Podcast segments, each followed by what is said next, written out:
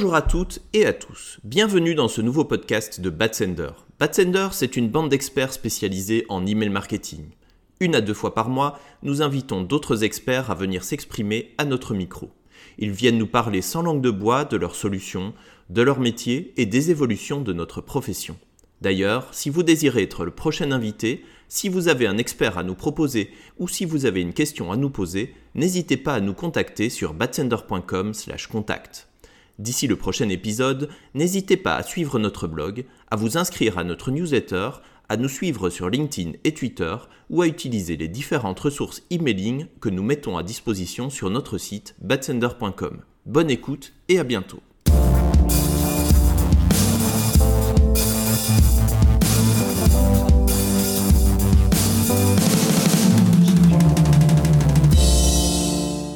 Salut Anne-Sophie. Salut Marion. Et bonjour à, celles et ceux qui sont, qui sont déjà avec nous. Euh, alors Anne-Sophie, je suis ravie de t'avoir avec moi ce matin pour euh, parler de délivrabilité. C'est un sujet qui déchaîne les foules et nous on le voit rien qu'au nombre d'ajouts à l'agenda de, ce genre de, live. Euh, et je pense que ça déchaîne toujours autant les foules car en fait on comprend pas grand-chose à la délivrabilité. C'est un sujet qui évolue sans cesse et je trouve qu'il faut toujours suivre les filtres anti-spam, enfin les actualités, les évolutions des filtres anti-spam de près pour bien comprendre le sujet. Et en fait, quand on est marketeux et je me mets dedans, on est sur plusieurs sujets à la fois, donc en fait, on n'y comprend rien. Donc, je suis ravie que tu sois avec nous ce matin pour nous éclairer. Euh, alors, je vais te présenter, tu vas me dire si j'ai bon, d'accord? Donc, tu es Anne-Sophie, tu es actuellement consultante délivrabilité chez Iterable en Angleterre. Tu gères plutôt actuellement des annonceurs, on va dire, non français qui ont des bases de données constituées en grande majorité des webmails américains type Gmail, Microsoft, euh, etc. Auparavant, tu as occupé ce même poste pendant sept ans chez Epsilon.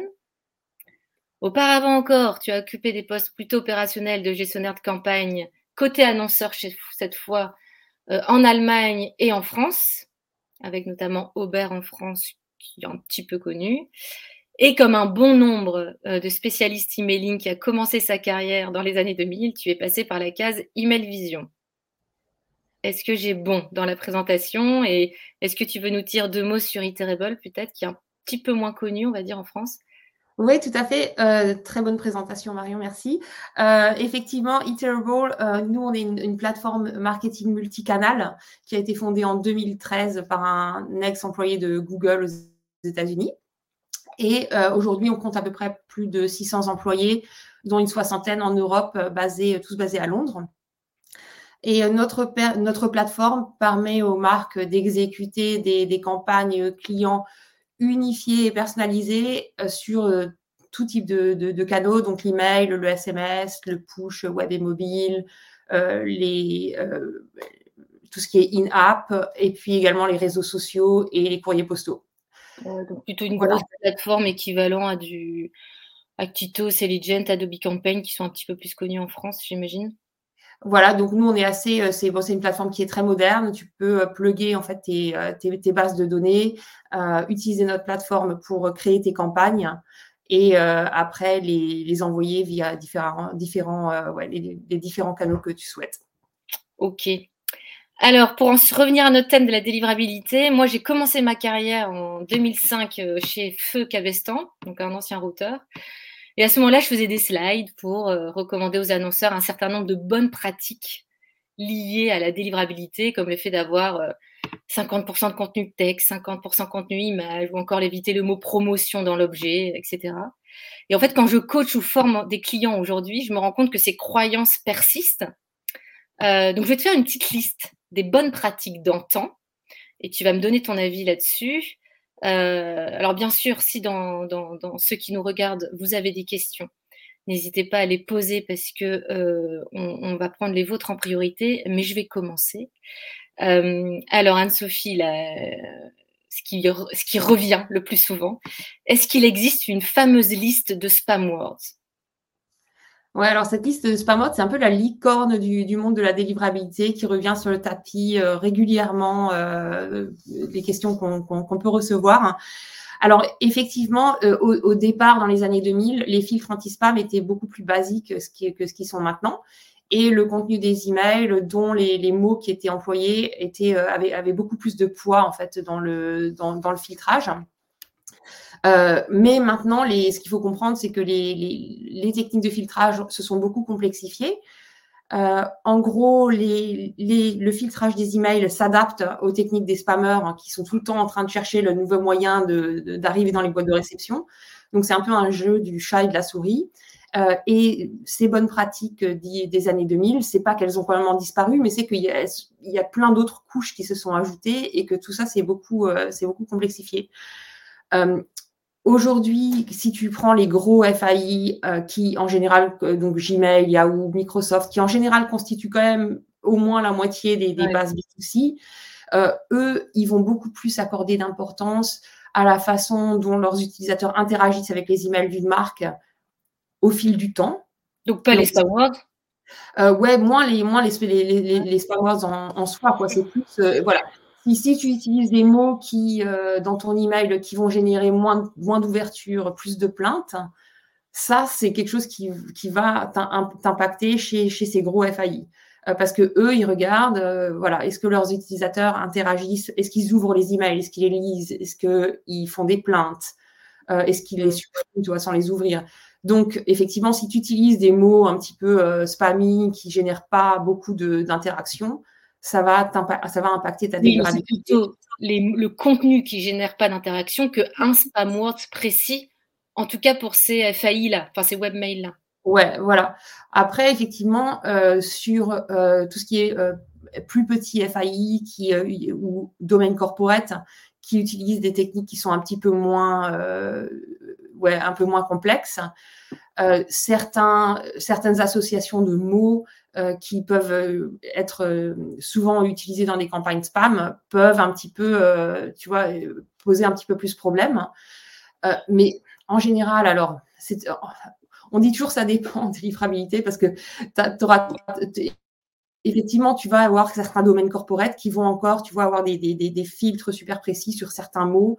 Euh, tu vois, qui, parce que euh, ces, ces, mots-là sont vraiment associés en général à des campagnes spam, c'est quand même assez rare. Euh, en général, c'est plutôt des associations euh, de, de, différents types de contenus ou de mots qui vont, qui, vont te faire basculer dans, dans, dans la boîte spam. si je résume, en gros, on a chez les webmails américains qui, qui, représentent en général 50-60% de la base de données quand on en B2C. Bon, c'est plutôt les ouvertures, les clics, etc. Donc, la question de Lou Maurice, qui est est-ce qu'on peut mettre gratuit dans un objet si on a un 40% de taux d'ouverture en moyenne, donc plutôt des bonnes campagnes? Je pense que le mot gratuit, va, de mon côté, va pas la mettre en spam du tout. Donc oui, on pourrait. Par contre, il y a des FAI ou des webmails locaux. Donc on pense aux Français ou, aux Suisses. Enfin, voilà, quand on est dans des, des, pays qui ont euh, des, des, FAI locaux d'envergure, enfin, qui représentent euh, pas mal de pourcentage de, la base de données en France, je pense notamment à Orange ou à la Poste.net, qui eux vont moins être sur le comportement parce que tout simplement juridiquement, tu, m'arrêtes si je me trompe, juridiquement, elles peuvent pas. En France, on n'a pas le droit de, une fois que l'email est dans la boîte aux lettres, on n'a pas le droit de suivre, contrairement aux webmails américains qui, eux, peuvent checker si c'est supprimé avant de l'être lu, si c'est ouvert, si c'est cliqué, si c'est plein, etc. Enfin, si c'est ouvert, si c'est cliqué, je vais m'arrêter là, je ne vais pas parler de la plainte. Alors, par exemple, les Français, ils n'ont pas le droit juridiquement de savoir ce qui se passe une fois que c'est arrivé dans la boîte aux lettres. Donc, eux, ils vont plus, un petit peu plus se concentrer sur euh, les, éventuellement les spam words, mais encore, si je résume ce que tu viens de dire, les spam words, c'est pas un spam word, ça va être une association et qui évolue au fil du temps et au fil du moment. C'est-à-dire que pendant le Covid, par exemple, on a eu une vague de mots Covid. Eh ben, ils se sont adaptés en disant bon bah le mot Covid balancé sur toute la base des inactifs, etc. Euh, ça me va pas. Du coup, ils ont, on va dire, rajouté Covid ou, ou une association de mots dont Covid 19 euh, dans, le, dans les spam words. Ce que j'ai à peu près. Ouais, ça va être un peu, ouais, ça va être le, mot, le mot en soi, mais euh, pose pas forcément problème. Mais effectivement, si euh, c'est utilisé dans des, dans, des campagnes spam, généralement, ça va augmenter le risque. Et si tu es déjà un expéditeur qui n'a pas une super réputation et qui n'a pas des super bonnes pratiques, ça risque de te faire basculer. Euh, alors là, pour répondre à la question, effectivement, si c'est des campagnes qui génèrent un super taux d'engagement, euh, ajouter un mot comme ça, bah, très bien, si ça génère plus d'ouverture et plus de plus d'interactions, c'est plutôt une bonne chose, à mon avis. Ok. Alors, on avait une question d'un client, enfin d'un lecteur, je ne sais pas si les clients, mais en tout cas d'un lecteur de notre blog, qui disait bah voilà, je suis en train de programmer un groupe euh, pour un festival. Le groupe s'appelle Viagra Boys. Euh, et ça fait passer tous les mails où leur nom est mentionné en spam. J'ai juste ça comme info. Euh, il me pose la question que faire? Alors, ouais, c'est une bonne question. Avant de, moi, je dirais avant de présumer que c'est exactement ce mot-là qui pose problème, déjà faire un petit peu une, analyse, voir, voir s'il y a d'autres éléments qui pourraient, qui pourraient aussi impacter ce souci. déjà aussi de comprendre quels sont les FAI impactés. À mon avis, ça ne devrait pas poser problème sur les, les, FAI les plus, les plus, les, plus importants sur, sur une base B2C effectivement, il peut y avoir euh, un petit domaine quelque part qui décide de bloquer tous les emails qui, euh, qui emploient le mot Viagra, mais ça ne devrait pas être la majorité de, de, la base. Euh, si ça impacte des gros FAI, il y aura quasiment certainement d'autres soucis avec l'expéditeur. ce qui peut être intéressant sur, pour, résoudre les problèmes de contenu, c'est de tester un petit peu, de faire une, analyse, un test systématique, donc de tester le, le contenu de l'email bloc par bloc. Euh, par exemple, tu commences avec euh, juste une version texte, sans lien, euh, juste avec un contenu un peu basique, et tu ajoutes élément par élément jusqu'à que tu, vois à quel moment ça, tu commences à avoir un, problème. mais encore une fois, vraiment d'essayer de comprendre sa base et d'estimer de, le risque. Quoi. Combien, combien de temps tu veux passer pour résoudre un problème à base, un problème comme ça qui peut te prendre du temps à, à, à troubleshooter, alors que euh, finalement, ça n'impacte pas beaucoup, euh, pas la majorité de ton audience. Alors, on a une question qui est est-ce que la taille du titre du mail, j'imagine qu'il parle de l'objet, s'ils peuvent juste répondre pour, euh, pour dire si je me trompe ou pas, mais on va dire l'objet, est-ce que la taille de, l'objet de l'email est à risque de spam? Alors encore une fois, c'est impossible de dire il n'y a aucun risque parce que sans doute euh, certains filtres vont peut-être euh, ajouter ça dans, l'élément. Moi, je dirais plus d'utiliser son bon sens. Si un titre, euh, si une ligne d'objet est trop longue, est-ce qu'elle va, elle va peut-être pas s'afficher complètement sur le mobile ou sur le sur le webmail? Rien à voir avec le spam. et c'est vrai qu'en général, on dit que les lignes d'objet qui sont un petit peu plus punchy, un petit peu plus courtes, génèrent, peuvent générer plus d'engagement à, tester. Euh, mais ouais, c'est là, de ce genre de questions, je dirais c'est plus du bon sens de faire quelque chose de trop long qui s'affiche mal. Ça va effectivement moins, moins ouais, mais pour le coup, la, bonne pratique, en effet, c'est faire des emails courts, un peu punchy, etc. Mais juste pour que ça s'affiche bien sur l'écran. Mais enfin, les ça dépend, moi, ça m'énerve un peu. Donc, pour moi, la réponse est plutôt, euh, bah, non, quand ton objet est long, c'est pas ça qui va faire que ça arrive en spam ou pas, mais ça va plutôt générer moins d'interactions. Donc à terme, moins d'interactions égale plus de spam. Ouais, sur, euh, sur la plupart, des, ouais, sur la plupart des, des, webmails, effectivement, ça va être ça. ok. Autre question que moi j'ai, est-ce qu'il y a un fameux ratio texte-image à respecter? Alors, ça encore une fois, il n'y a pas de, nombre magique qui va appliqué à, tous les FAI et qui va résoudre tout, tout enfin, qui va résoudre la question complètement. Euh, je dirais c'est encore une fois une question de, bon sens. Euh, pour la plupart des, gros FAI, euh, donc les Gmail, Yahoo, Microsoft, etc., il n'y a, pas vraiment un, ratio en soi. Par contre, il faut réfléchir à la façon dont, encore une fois, les utilisateurs vont interagir avec tes, tes emails. si tu as beaucoup d'images ou que de l'image, si les images s'affichent pas, déjà, les utilisateurs vont pas vraiment pouvoir euh, interagir avec le mail. Euh, si le call to action n'est pas, s'affiche pas parce qu'il est dans une image, mm. euh, encore une fois, ça peut poser problème. Et puis, la plupart des utilisateurs, maintenant, ils vont regarder leurs emails sur mobile. Tu vois, les, textes sur image, ça s'affiche sans doute moins bien. les images mettent plus de temps à se, à se charger. Donc, encore une fois plus la, la façon dont ça impacte les interactions des utilisateurs et euh, réfléchir plutôt à ce niveau-là. Après, si tu envoies sur du B2B ou sur des plus petits, euh, des plus petits FAI, certains utilisent encore des filtres comme Spam Assassin, etc., qui peuvent accorder plus d'importance au, ratio en soi. Donc, c'est encore une fois de bien connaître sa base, euh, de voir qu'est-ce qui impacte le plus et voilà, de, de, faire un petit peu en fonction. Mais je dirais, en ajouter du texte, c'est toujours une bonne chose. Quoi.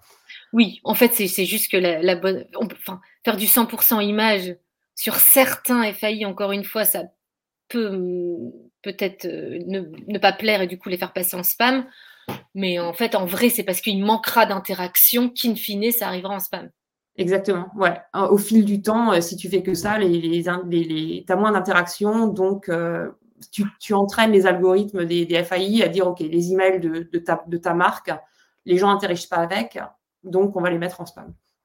Alors, on a une question de Deria. Avons-nous connaissance du nom des filtres anti-spam sur les différents FAI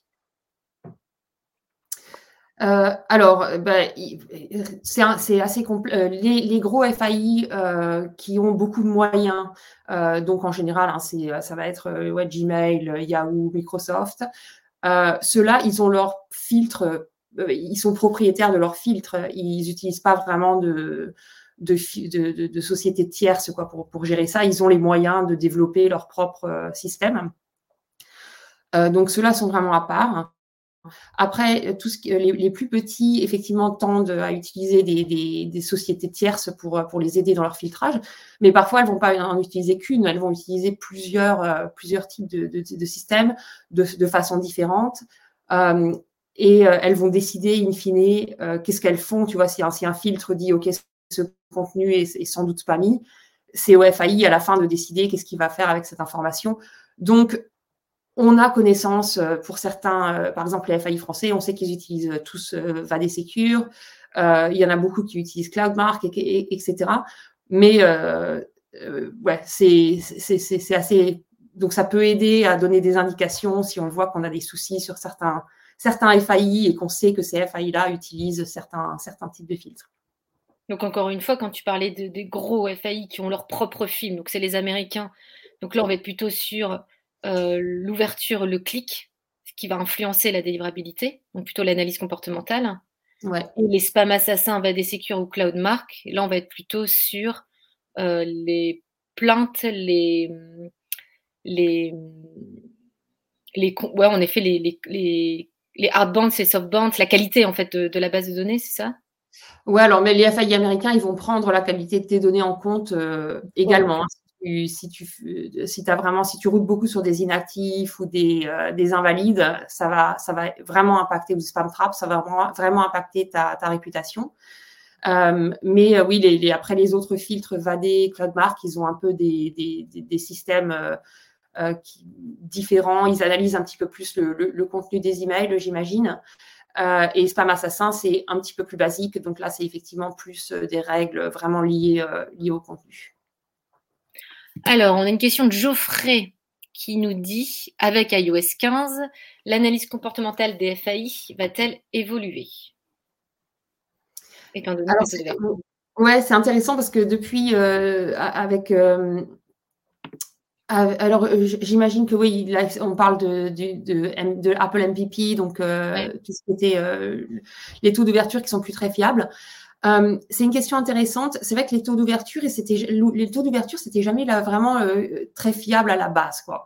Euh, c'était jamais, tu pouvais jamais dire exactement, ah, c'est exactement le nombre de personnes qui ont ouvert mes emails parce que les FAI communiquaient pas forcément. Enfin, il y avait toujours des, des, des petites choses qui n'étaient pas complètement 100% justes, même avant que Apple introduise cette, ce changement. maintenant, moi, les taux d'ouverture, je continue à les regarder. Euh, de très près. Par contre, pas pour me dire ah, exactement cette campagne a généré tant d'ouverture, mais j'utilise les taux d'ouverture. Euh, je, fais je, je monitore un peu les tendances des taux d'ouverture par gros FAI au fil du temps. Euh, et en général, tu t'aperçois que les taux d'ouverture évoluent en parallèle pour, les, pour, les, gros FAI. S'il y en a un qui commence à plonger d'un coup, tu sais que là, tu commences à, tu, tu, logiquement, tu as un problème de mise en spam sur ce FI-là. Euh, donc, nous, on continue à utiliser les taux d'ouverture plutôt dans ce sens, euh, plutôt pour analyser les tendances au fil du temps que euh, de savoir exactement. ouais, donc tu continues pour voir s'il y a des problèmes de délivrabilité, à analyser le taux d'ouverture par domaine. Ouais, par domaine, tout à fait. Mm. Alors, la question de Geoffrey, c'est plutôt est-ce que, est que les filtres anti, enfin, l'analyse, pardon, risque, l'analyse comportementale des FAI risque d'évoluer? Genre, en gros, est-ce qu'ils vont se dire bah, tu sais, on, disait que les filtres anti-spam, surtout américains, vont prendre en compte l'ouverture et le clic. Est-ce que du coup, j'imagine la question de Geoffrey, c'est ils vont plus prendre en compte l'ouverture parce que l'ouverture n'est plus fiable Geoffrey, tu me dis si je me trompe. Alors, euh, déjà, les, les, américains, moi, de ce que j'ai entendu, c'est qu'ils prennent surtout euh, en compte euh, le, les clics, ce n'est pas forcément ce qu'ils prennent en compte comme un élément positif. Eux, ils regardent plutôt euh, l'ouverture des emails et la, la, lecture des emails, combien de temps euh, les personnes vont passer à lire l'email, par exemple. Euh, ce qu'il faut bien comprendre, c'est que euh, ces FAI, ils ont accès à des tonnes et des tonnes et des tonnes de données que nous, en tant que marketeurs, on n'a pas du tout, euh, enfin, on n'a aucune visibilité là-dessus. Quoi. Euh, pour te donner un exemple, un, un, un Gmail va analyser des milliers d'éléments différents qui sont même pas tous forcément juste reliés à l'email dans, leur, dans leurs algorithmes de filtrage. Euh, ils vont pouvoir exactement voir si les personnes euh, passent plus de temps à lire un email de telle marque par rapport à telle autre marque. Ils vont pouvoir ils vont comparer entre eux et tout quoi. Donc eux, ils ont accès à toutes ces données. C'est juste euh, nous en tant que marketeurs, ça nous laisse un petit peu plus dans le noir quoi par rapport à surtout à la gestion des inactifs, etc. C'est marrant parce que je pensais vraiment que le clic, il les prenait en compte. Et là, tu es en train de dire que c'est plus l'ouverture et le temps de lecture. Ouais, de, ce qu'ils ont communiqué euh, par le passé, ils ne te donnent jamais exactement leur sauce, quoi. Mais euh, effectivement, ils parlaient plus des taux d'ouverture, des taux de lecture, et surtout les pleins de spam. Les pleins de spam, c'est vraiment quelque chose qui est très, très, qui a un impact très, très important euh, sur la réputation, sur la délivrabilité. une, question de Sébastien. Lorsqu'on se fait blacklister, que doit-on faire? Euh, alors encore une fois, ça, dépend. Euh, il, y a, énormément de, euh, blocklists qui existent dans l'univers de, de l'internet. il y en a qui ont un très très gros impact. on parle de spam house. et dans une moindre mesure, on va avoir d'autres blocklists comme Spamcop, ou d'autres. Par, contre, il y en a des centaines qui euh, n'ont franchement pas vraiment d'impact sur la délivrabilité des emails parce qu'elles ne sont pas vraiment utilisées par, euh, par beaucoup de, de, fournisseurs de boîtes, de boîtes mail. Quoi. Donc, euh, déjà, il faut comprendre quelle blocklist, est-ce que ça a vraiment un impact, est-ce que tu vois un impact sur ta délivrabilité. même les petites, c'est moi je vois ça plutôt comme un signal que euh, en général, tu, euh, tu, routes sur des spam traps, que tes, données sont pas sont pas géniales et c'est pour ça que tu t'es fait blacklister sur ces petites euh, sur, sur ces petites blacklists. Donc c'est déjà un petit peu plus un signal et te dire ok, il va falloir que j'ai un problème, il faut que j'essaye d'adresser le, souci. si c'est des plus grosses, en général, elles ont des, des, sites où tu peux demander de te faire délister. après, à faire bien attention, d'avoir réglé le problème qui a causé ton, le fait que tu te sois fait lister euh, avant de leur, euh, demander euh, de t'enlever. Quoi. Parce que si tu ne résous pas le problème, tu vas te faire relister assez rapidement et ils seront peut-être moins sympas la deuxième ou la troisième fois que tu leur fais une demande. Il faut tenter de trouver soi-même pourquoi on a été blacklisté, résoudre et après leur dire bon j'ai fait ça, merci de me de, Ouais, si tu, avec Spamhouse, par exemple, c'est exactement ça. Il faut vraiment avoir fait ton travail et leur expliquer pourquoi ça s'est passé, qu'est-ce que tu as fait pour euh, résoudre le problème. En général, euh, sur les, sur les blacklists, c'est euh, des problèmes d'hygiène de, de, base, en fait, de, que tu as routé sur des spam traps. donc, des adresses qui qui ouvrent pas, qui cliquent pas, tu, tu, tu nettoies pas assez ta base des, des adresses inactives. Ok. Euh, Sébastien nous demande pour les objets des Welcome Pack, ce sont les mêmes règles. Avez-vous des conseils? Euh, bah, Je pense que normalement, les, Welcome Mail, euh, c'est des, emails qui devraient générer encore plus d'interactions vu que les, destinataires viennent juste, ils ont, montré un intérêt pour, la marque et pour, pour, les newsletters. Donc, normalement, ça devrait être des emails qui fonctionnent bien.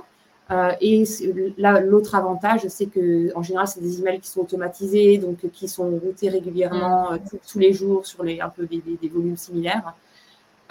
donc, pas vraiment de, de conseils en particulier, juste de faire en sorte que peut-être le, premier welcome, il arrive assez rapidement après, après que tu es souscrit, euh, pour éviter que la personne ait déjà... Euh, enfin, battre le fer quand tant qu'il est encore chaud. Quoi. Euh, Alors, et, j'avais l'impression que la question derrière, c'était quand c'est un welcome email, bah, que ça arrive en boîte de réception, ok, mais on a envie que ça arrive pas en boîte promo, hein, tu vois. Alors, est-ce que du coup, il n'y aurait pas quand même des petits conseils qui seraient euh, bah, là, du coup, les FAI ou les webmail captent des groupes de mots où ils se disent ça, je vais le mettre en boîte de réception principale plutôt que promo, comme euh, euh, numéro de client, confirmation, tu sais, des groupes de mots. Est-ce qu'il existe des groupes de mots comme ça? Confirmation de newsletter, numéro de client ou numéro d'achat, j'en sais rien, pas tout ce qui est welcome quelque chose, qui sont à placer. Parce que quand il y a ce groupe de mots-là, ils se disent Ah, c'est pas de la promo, c'est de la réception, c'est de la principale. Alors, euh, nous, la première chose qu'on va dire, c'est que euh, déjà, euh, si tu parles des, de la boîte promo dans Gmail, par exemple, c'est la boîte de réception. c'est juste que c'est dans le groupe promo parce que les emails commerciaux sont censés être dans, dans la table promotion. donc, il ne faut pas. Et Gmail est super et leurs algorithmes sont tellement intelligents que ça ne sert pas vraiment à grand chose d'essayer de les de feinter, de euh, les emails euh, commerciaux sont vraiment censés arriver là-dedans. Euh, ils ont des tas de, systèmes pour, pour, le gérer, enfin pour gérer, pour arriver à, déterminer où ils doivent placer l'email. en général, là où on a plutôt des problèmes, c'est quand on a un email transactionnel qui arrive en promo, là c'est un petit peu plus problématique. Euh, il faut vraiment essayer de couper tout le contenu commercial de l'email pour vraiment rester euh, le plus basique possible, limite faire plus de texte, moins de liens et couper tout ce qui peut être promotionnel dans l'email pour bien arriver dans la, dans la table euh, qui est de notification. Après, il y, a, il y, a, quand même, tout le monde n'utilise pas les tabs sur Gmail. L'impact, enfin, toutes les études qui ont été faites n'ont pas montré montrer qu'il y avait un, impact négatif à arriver dans la table promo. Euh, Ravana a une question. Réputation. La réputation du domaine racine d'un sender, je j'imagine c'est le domaine principal, impacte-t-elle celle des sous-domaines et inversement? Euh, Alors, dans un certain degré, oui, effectivement, euh, puisqu'ils sont, ils sont reliés. Euh, donc, si le, domaine racine euh, ou si un sous-domaine euh, ont vraiment une activité, enfin, font quelque chose de, très mal, ça peut effectivement impacter le reste de, enfin, le reste des, domaines qui utilisent la même racine. en général, quand même, d'avoir des sous-domaines, ça permet d'isoler un petit peu les différents types de mails. Et euh, ça permet aux FAI, les, FAI demandent qu'on fasse ça pour pouvoir euh, mieux voir quel type d'emails sont envoyés. Par exemple, news.domaine, ça va être les, la newsletter, euh. Hmm. Ça va être. attends, j'ai été stoppée, excuse-moi. Ah, j'avais perdu ma, ma, slide. voilà, c'est une bonne pratique d'isoler avec différents sous-domaines. Mais effectivement, euh, ouais, tout ça, c'est lié. Quoi. Donc, euh, il faut essayer de, maintenir des bonnes pratiques. Euh. c'est lié, mais c'est. J'imagine que d'avoir des sous-domaines, ça protège quand même. Donc, Un petit peu, ouais. Ouais, ouais, Ça, isole, ça isole un petit peu. Ok. Une question de Sébastien. Au bout de combien de blocages Spamaos nous bloque à vie ou sur une longue durée? Alors, moi, je dirais que déjà, Spamhouse, c'est donc la plus grosse blocklist euh, au monde et c'est vraiment la seule blocklist qui va avoir un, gros impact sur la délivrabilité des emails parce qu'elle est utilisée par énormément de, euh, de FAI. Euh, pour être bloqué par Spamhouse, il faut quand même déjà avoir fait quelque chose d'assez d'assez mal. En général, ils utilisent, ils ont des spam traps qui sont vraiment très, très, tu, vas router dessus que si vraiment tu as des, mauvaises pratiques à la base au niveau de ta liste, ton hygiène de liste et, ton acquisition. donc, effectivement, Spamhaus, bon, peut-être que la première fois, si tu vas les voir et que tu leur dis, écoutez, j'ai fait une erreur, je vous explique que j'ai pris ces, j'ai fait ces étapes-là pour essayer de résoudre le problème. Hein. S'il vous plaît, délistez-moi. Ils vont dire OK. Mais si tu reviens, si ça se répète plusieurs fois, au bout d'un moment, euh, ils vont plus vouloir euh, t'accorder cette faveur. Euh, donc oui, il faut vraiment, vraiment, euh, si on est listé par Spamhouse, faire, ses, faire son travail, nettoyer, enfin, voir quel est le problème, prendre les, les, les, mesures appropriées pour que ça se passe plus. Parce que ouais, c'est vraiment un... là, ça aura vraiment un gros impact sur sa délivrabilité, effectivement. Il n'y a pas un nombre de fois défini. Enfin, je veux dire, faut non, là, c'est vraiment Spamos, c'est vraiment géré par des, des, des personnes. Des gens derrière. des personnes qui un peu, quoi. Ouais, ouais, ouais. Il faut. 100 balles, ça passe. Combien d'euros il faut donner pour. Euh, non, il y a, y a des, des, petites blocklists hein, qui demandent des sous pour se faire délister. Bon, celle-là, il faut pas leur faire confiance. Ouais, non, c'est ouais, pas loin. Faire confiance. En général, elles n'ont aucun impact sur la, sur la délivrabilité. Euh, mais les, non, les grosses, vraiment, ce qu'elles veulent, c'est protéger euh, les utilisateurs des emails de, euh, du, vrai spam et de, des, emails malfaisants. Donc, en général, si, si, tu si as des problèmes chez eux, c'est que vraiment, il faut que tu revoies ta, stratégie d'acquisition et ton hygiène de base. Ok, alors une question de Golden Gemini. Est-ce que la mise en place de BIMI a un impact sur la délivrabilité? Alors oui, BIMI, c'est bah, un système qui permet aux marques qui ont 10 marques en place au niveau quarantine ou reject euh, d'avoir leur, leur, logo euh, qui s'affiche dans la boîte de réception chez certains FAI. Euh, alors maintenant, on a des gros FAI qui participent, notamment Gmail, Yahoo, Apple, Apple Mail, etc. et aussi d'autres FAI en France et, à l'international. c'est un petit peu la, carotte, la carotte que l'industrie a mis en place pour un, enfin comment tu dis, pour, pour motiver les marques à mettre en place 10 marques. Euh, donc oui, c'est plutôt pas mal. Euh, je crois qu'il n'y a pas encore énormément de stats qui ont été, euh, qui ont été faites sur l'impact. mais logiquement, j'imagine que si le, logo se, apparaît dans la boîte de réception, il n'y a, a pas encore trop de marques non plus qui l'ont en place. Donc ça, ça, ça, met tes emails un petit peu en... ça les sépare un peu du reste. Euh, ça apporte un peu plus de, confiance aussi euh, des utilisateurs qui voient que c'est vraiment euh, la, vraie marque, c'est pas du phishing ou quoi que ce soit. ça peut que être un, quelque chose de très positif pour, pour les interactions.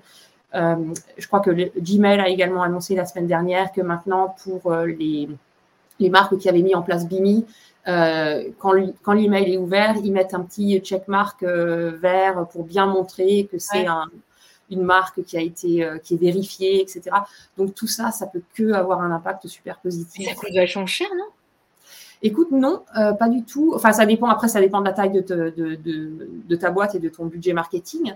Euh, mais par logo par an, c'est 1000 dollars à peu près pour la mise en place du, du, VMC, donc le Verified Mark Certificate, qu'il faut avoir en place pour, pour que Bimi marche sur, sur Gmail, par exemple, sur Apple Mail. Donc après, ça, bon, ça dépend du budget marketing, mais pour la plupart des, moyennes, grosses entreprises, finalement, c'est pas, pas énorme. Quoi. Le truc, c'est plus d'abord d'avoir mis en place 10 marques à un niveau suffisant pour pouvoir euh, mettre en place Bini. Et de mettre en place des marques, c'est galère. Alors, euh, mettre en place 10 marques, euh, ça, bah, ça, ça, dépend un petit peu de la complexité du canal email dans l'entreprise parce qu'en fait, Dimar, il faut vraiment, pour l'avoir mis en place sur son domaine euh, de, base, son gros domaine, euh, il faut vraiment avoir établi bien la liste de, les, de tous les endroits euh, qui, envoient de l'email euh, depuis ce domaine. Euh, typiquement, par exemple, tu vas avoir un système euh, que les commerciaux utilisent pour envoyer des emails, tu vas avoir un système pour les emails marketing, un système pour les emails transactionnels. Il faut s'assurer que tous ces canaux soient bien euh, répertoriés, qu'ils soient bien authentifiés. et ça, ça peut, sur des grosses entreprises, ça peut être quelque chose de très complexe. Alors, une question de Geoffrey. Il pose beaucoup de questions, Geoffrey. Euh, est-ce que les autres FAI vont aussi mettre en place des protocoles similaires pour authentifier les senders? Euh, Alors, euh, bah, c'est toujours un peu difficile de dire ce, qui, ce, que les FAI vont faire ou pas. Je pense que là, au niveau des, de l'industrie, c'est surtout déjà d'améliorer de, euh, d'IMARC. Euh, de, on travaille aussi beaucoup, euh, les, FAI travaillent aussi beaucoup sur ARC, qui est la le, le, mécanisme qui permet à l'authentification de ne pas casser, même quand les emails sont forwardés, sont transférés. donc, je crois qu'il y, y, y, a du travail qui est fait à ce niveau-là sur, sur l'industrie. ce qui serait bien, là, ça serait que Microsoft passe aussi à, à, la mise en place, enfin, face aussi BIMI, ça, ça serait, ça c'est, le gros FAI qui manque actuellement euh, pour, euh, pour BIMI. Pierre, le nom de l'expéditeur a-t-il un impact sur la délivrabilité? Faut-il donner l'impression qu'il n'est pourtant au client qui n'est pourtant pas dupe que l'email n'est pas automatique? Euh, Est-ce qu'en gros, il faut dire que c'est Fnac ou si tu mets Sébastien de chez Fnac, ça a une incidence sur la délivrabilité. euh, alors, pour la, dans la plupart des cas, je ne pense pas que c'est exactement le nom en soi qui va avoir un impact. Euh, par contre, c'est encore une fois de tester pour voir euh, comment les destinataires réagissent. S'ils ils ouvrent plus les emails de Sébastien de chez Fnac hein, plutôt que les emails de Fnac, c'est plutôt sympa d'utiliser ce qui, va générer le plus d'ouverture. par contre, de continuer de tester pour voir si ce n'est pas juste un effet de mode et si les gens ne vont pas se lasser et de garder une consistance, ouais, euh, pour pas que tout d'un coup ils se disent oh, qui, qui est-ce qui m'envoie cet email? Euh, et l'autre point là-dessus qui est intéressant à noter, euh, je crois que tu avais aussi une question par rapport aux, emojis. il y a un article assez intéressant qui est paru il n'y a pas longtemps sur le, blog de Al, Al Iverson qui s'appelle Spam Resource, qui est d'ailleurs une très bonne référence si on veut s'instruire sur la délivrabilité. Euh, qui disait que euh, le nom d'expéditeur, il faut surtout pas ajouter d'emoji euh, dans le nom d'expéditeur parce que ça, c'est vraiment quelque chose dans le friendly from qui va impacter la délivrabilité, notamment chez Gmail, qui n'aime pas ça. Ah ouais? Donc, ouais, top tip. oui, en fait, parce qu'il y a des spammers qui utilisaient les, les emojis et les caractères spéciaux pour essayer de, de ouais, de, de, reproduire des noms de marques euh, connues euh, avec des, des, emojis. Donc, le, friendly form, effectivement, il faut l'écrire en texte, mais pas commencer à ajouter des caractères. Euh. D'accord, ça c'est dans le libellé d'expéditeur, mais pas forcément dans l'objet. oui, non, pas dans l'objet, dans, dans le, friendly form, ouais, l'expéditeur. et donc, du coup, moi, pour répondre à la question de Pierre, c'est que je trouve quand même que pour les emails promotionnels quand on est en entreprise qui en envoie au moins un ou deux par semaine, mettre Sébastien chez Fnac, je trouve que c'est une mauvaise idée parce qu'après, on peut plus se blairer Sébastien. je pense, euh, j'ai donné des cours il n'y a pas longtemps et on a le fameux Vianney de Back Market euh, qui existe beaucoup et il y en a plein qui disent ah, Vianney, j'en peux plus, m'envoie trois emails par semaine, j'en peux plus. Donc là, je trouve ça dangereux du coup de mettre, ça dépend en fait de sa pression.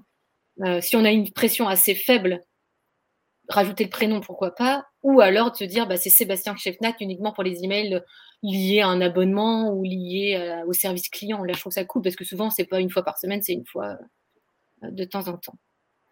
Ouais, ouais, ouais, tout à fait. Et c'est vraiment tester, tester pour voir ce qui fonctionne. Hein. Ce, qui, ce qui marche avec une base, avec euh, un type d'audience, va forcément marcher avec l'autre. Quand tu dis tester, si tu testes une fois, Sébastien Chefnac risque, entre guillemets, d'avoir un meilleur taux d'ouverture ou taux de clic. Mais c'est qu'une fois. Si tu testes sur long terme, ça peut être grave énervant. Donc, ou alors, il faut tester sur une longue période. Quoi.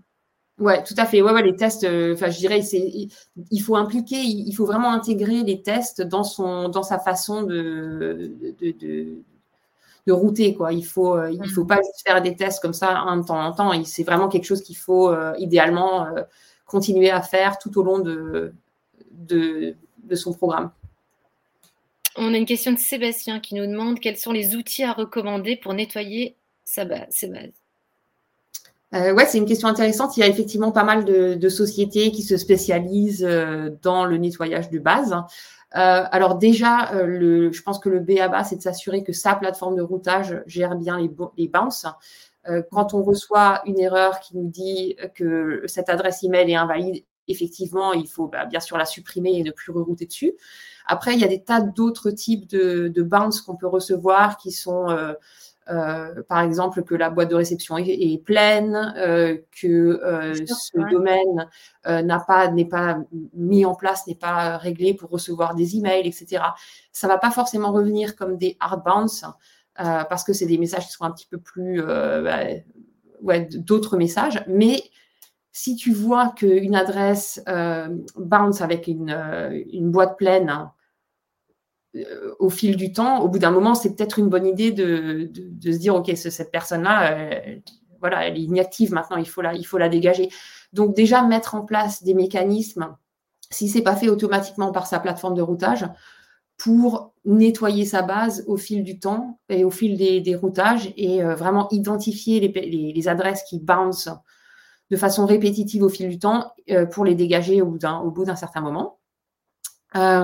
Après, l'autre truc, c'est vraiment euh, qui est vraiment super important euh, ces jours-ci, c'est de euh, si on a des, formulaires d'inscription en ligne, de les sécuriser absolument. Ça, c'est vraiment super important parce qu'on a énormément d'attaques de bots qui, qui, utilisent les formulaires qui ne sont pas sécurisés pour injecter des tas de, de, mauvaises adresses dans les bases. donc là, il y a des solutions. À, part un gros captcha, il faut faire quoi?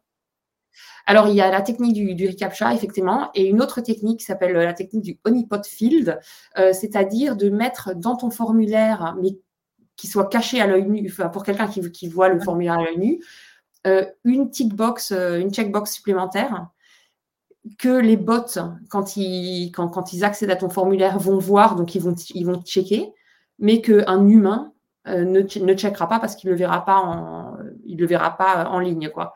Et là, tu sais que euh, si cette checkbox additionnelle a été, euh, a été euh, checkée, je un peu tu sais que c'est un bot qui l'a qui, généré, donc tu peux, tu peux dégager l'adresse.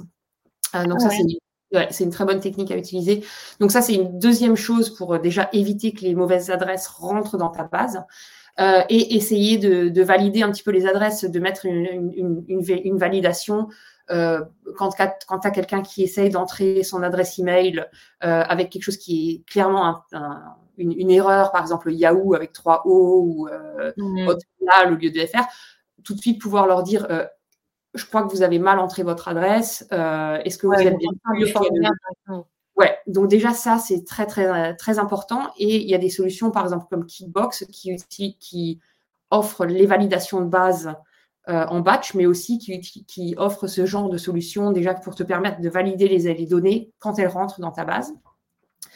Et ensuite, euh, après, moi, je dirais juste, euh, méfiez-vous de, toutes les sociétés qui vous promettent de d'enlever toutes les spam traps de, votre, votre liste. Déjà, ça, c'est c'est pas possible, quoi. Donc, s'ils vous promettent ça, c'est que c'est déjà pas très, pas très réglo et ouais, c'est ça, ça peut être très utile effectivement. J'ai des exemples de clients qui ont eu des, qui ont vraiment amélioré leur taux de, de livraison euh, grâce à un, gros nettoyage de base, euh, surtout à faire avant qu'on, euh, si on veut rerouter sur des adresses un peu plus anciennes ou ouais, des adresses un peu plus, plus problématiques, hein, effectivement, c'est quelque chose à faire. Ok. Alors, Jonathan nous a clairement dit d'arrêter là. J'avais encore plein de questions et il y en a sûrement plein dans l'assistance, mais euh, eh ben, peut-être qu'on refera un, autre live si, si, si tu es d'accord, Anne-Sophie. Euh, ouais, ouais, il y a encore plein de sujets à traiter, effectivement. Bah ouais, plein. On parler de certification, est-ce que ça vaut le coup ou pas euh, De plan de chauffe, enfin bref. bah écoute, merci beaucoup Anne-Sophie, c'était un plaisir de t'accueillir.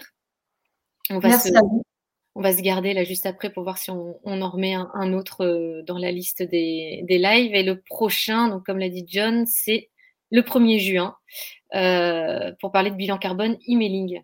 Voilà, bah, je te remercie. Puis merci à tout le monde. Merci pour, pour vos questions. Bonne journée. Au revoir.